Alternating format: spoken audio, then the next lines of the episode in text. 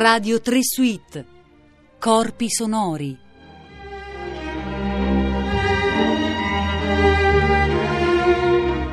Buongiorno, sono Nicola Campogrande e in questa puntata vogliamo raccontarvi come usa il proprio corpo nell'avvicinarsi allo strumento il pianista Giuseppe Albanese che abbiamo al telefono. Buongiorno Giuseppe. Buongiorno Nicola. Senti, ma se dobbiamo dire qual è la parte del corpo più importante per il pianista, eh, la, la risposta è quella banale, le mani, oppure bisogna ragionarci un po' di più? Mm, forse bisogna ragionarci un po' di più e magari rispondere il cervello mm. e non le mani. Mi ricordo in effetti che quando ero insomma, studente mi sono imbattuto insomma, in una frase eh, di eh, Alfredo Casella che proclamava proprio senza dubbio, oserei dire, il dogma della cerebralità della tecnica pianistica. In effetti il pianista veramente, senza ricorrere ad alcuna frase ad effetto, ma possiamo dire che usa tutto il suo corpo, per quanto i punti di contatto con lo strumento siano soprattutto i piedi quando eh, toccano i pedali e chiaramente le mani come appendice ultima però di tutto il resto del corpo. In realtà proprio perché eh, i pianisti sfruttano anche molto il peso, che può essere appunto dall'avambraccio al braccio al busto, al, eh, addirittura, io dico addirittura tutto il corpo. Mm, ci sono delle testimonianze di chi ha avuto la fortuna di ascoltare Rubinstein nel suo ultimo concerto in cui suonava il, l'ultimo studio di Chopin dell'opera 25 e ad ogni colpo del pollice c'era un saltino di, eh, di, Rubinstein che si alzava lievemente dallo sgabello proprio per andare a scaricare più peso possibile su, questo, su questi suoni gravi che poi tratteggiano il tema melodico del, dello strumento. Quindi questo per dire che davvero si può suonare con tutto il corpo, poi nella musica contemporanea abbiamo anche eh, delle forme anomale di, eh, eh, o comunque inconsuete come i cluster che vengono, eh, lo diciamo per i non, i non, addetti ai lavori, diciamo il cluster è un grappolo appunto di suoni che può essere eh, appunto suonato, premuto con la mano, con il pugno, addirittura con l'avambraccio. Ho visto qualche video anche un po' ironico di qualche pianista eh, che nella sua propria musica contemporanea utilizza i piedi proprio suonando con il piede eh, la tastiera, quindi diventa proprio un esercizio ginnico quasi circense, ma insomma eh, le idee sono tante. E quindi per dire, proprio perché usiamo tutto il corpo, è, proprio evidente che il, l'organo principale sia appunto il cervello. Il cervello perché il primo punto di contatto eh, del proprio corpo con lo strumento è il cervello che regola che domina eh, i nostri impulsi. Quindi eh, devo dire che la prima cosa che bisogna studiare è il rapporto con il proprio corpo e poi applicato allo strumento. Cioè noi dobbiamo essere assolutamente in grado di, eh, di, controllare bene e quindi quando parlo di controllo intendo anche un controllo proprio dei nervi che è fondamentale per, eh, per poterci consentire di tirar fuori dallo strumento quella che è la nostra idea. E, e quindi capita di pensare più al movimento muscolare che alle note da suonare?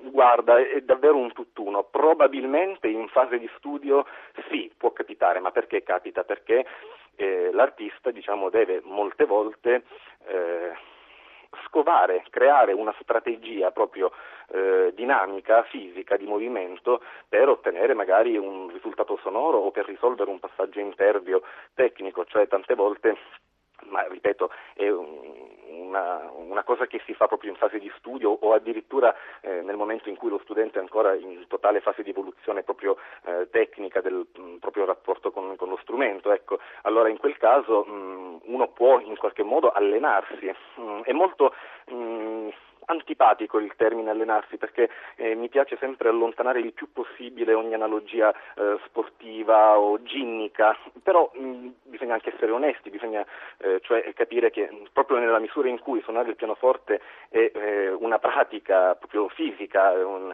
eh, che coinvolge appunto i movimenti del proprio corpo, allora ecco, senza per questo mh, togliere il lato artistico del, eh, che poi è l'ultimo, il fine, l'obiettivo del, del, del, musicista e c'è però da dire appunto che eh, bisogna tante volte eh, creare eh, delle strategie proprio di movimenti e quindi allenarsi un po' come fa lo sportivo.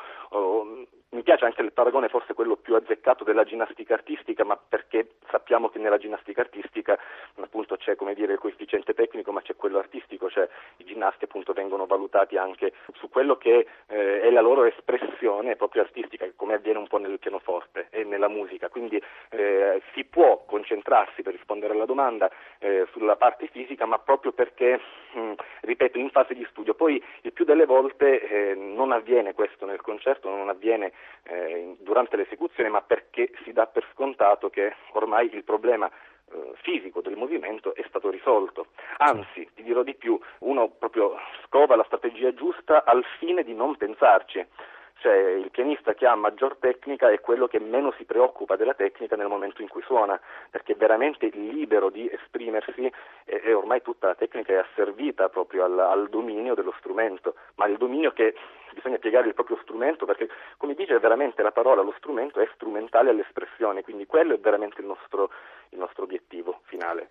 Ma sentendo di parlare mi stavo domandando se, così come esiste il proprio modo di parlare, il proprio modo di camminare, che si formano fin da bambini e coinvolgono poi tutto il corpo, esiste poi in sostanza un proprio suono che non è così facile modificare, anche se tu in parte ci stai dicendo il contrario. Voglio dire, nel momento in cui il timbro che si riesce a ricavare da uno strumento è frutto di un movimento di tutto il corpo, la gestione anche forse quotidiana del, del, proprio corpo, il proprio modo di respirare, il proprio modo di, di usare le braccia per, per, mangiare o per lavarsi la faccia, alla fine determinano una modalità di uso del corpo e quindi forse anche un timbro su, sullo strumento. Tu che idea ti, ti fai a questo proposito?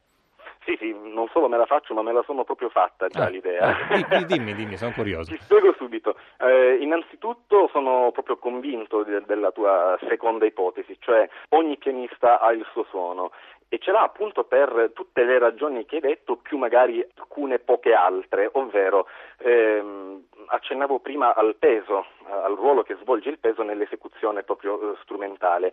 Eh, da questo punto di vista si potrebbe dire eh, che ogni pianista ha il suo suono perché ogni pianista ha il suo peso, il suo peso specifico. Eh, eh ecco, quindi questa è già una prima, eh, così, un primo punto, una prima osservazione, ma poi tutte le altre sono verissime quelle che tu hai appena detto, cioè eh, il pianoforte, il fascino del, del, pianoforte, perché un pianoforte non suona mai ugualmente, perché lo possiamo vedere nei, nei concerti in cui sono più piano, pianisti a esibirsi o nei concorsi, magari uno stesso strumento può avere, eh, risultare diverso a seconda del pianista che lo suona, perché appunto eh, eh il pianoforte è uno strumento delicatissimo, comunque molto molto puntuale nel riflettere eh, nel rispondere col suono a ogni forma di approccio. Quindi eh, quando eh, noi camminiamo, respiriamo, abbiamo una gestualità, eh, tutto questo non può non riflettersi al pianoforte se il proprio atteggiamento fisico è autentico e se veramente abbiamo imparato ad avere un rapporto quasi simbiotico con lo strumento, cioè se veramente sappiamo come trasferire tramite il movimento il nostro essere, la nostra intenzione al pianoforte. Quindi ti dirò, eh, se da un lato non penso che sia in contraddizione con quello che ho detto prima, cioè nel senso che eh, è vero, ho detto che noi dobbiamo piegare lo strumento per avere un nostro pensiero, una nostra idea, ma è appunto la nostra e tante volte eh, il rapporto mh, è reciproco, è un andirivieni, cioè ehm, noi a volte scegliamo il repertorio anche per esempio in base alle nostre capacità, alle nostre eh, attitudini, che sono a volte anche attitudini fisiche, cioè la nostra personalità in qualche modo ehm, influisce sia sull'idea che noi abbiamo sia sul modo di realizzarla. Quindi mh, questo è il bello del pianoforte veramente, perché eh, uno cerca di dominarsi, ma eh, in realtà eh, va anche verso se stesso, cioè l'idea che, eh, a meno che uno, ripeto, non abbia un'idea che, che non riesce a realizzare, e questo può anche, può anche, darsi, ma il più delle volte, insomma, con la maturità, eh, come nella vita, in cui uno impara veramente sempre a conoscere se stesso più a fondo, eh, Gnoseuton diceva in greco, no? il Socrate, e così è anche, così anche nel pianoforte spero di essere stato esaustivo comunque. Assolutamente sì. Meglio. Assolutamente mm. sì, io almeno ho capito e mi è sembrato molto interessante. Giuseppe Albanesi, io ti ringrazio davvero di cuore per essere stato con noi nella nostra ricognizione sui corpi sonori e anche oggi abbiamo imparato qualche cosa in più. A presto. È stato un piacere, a presto.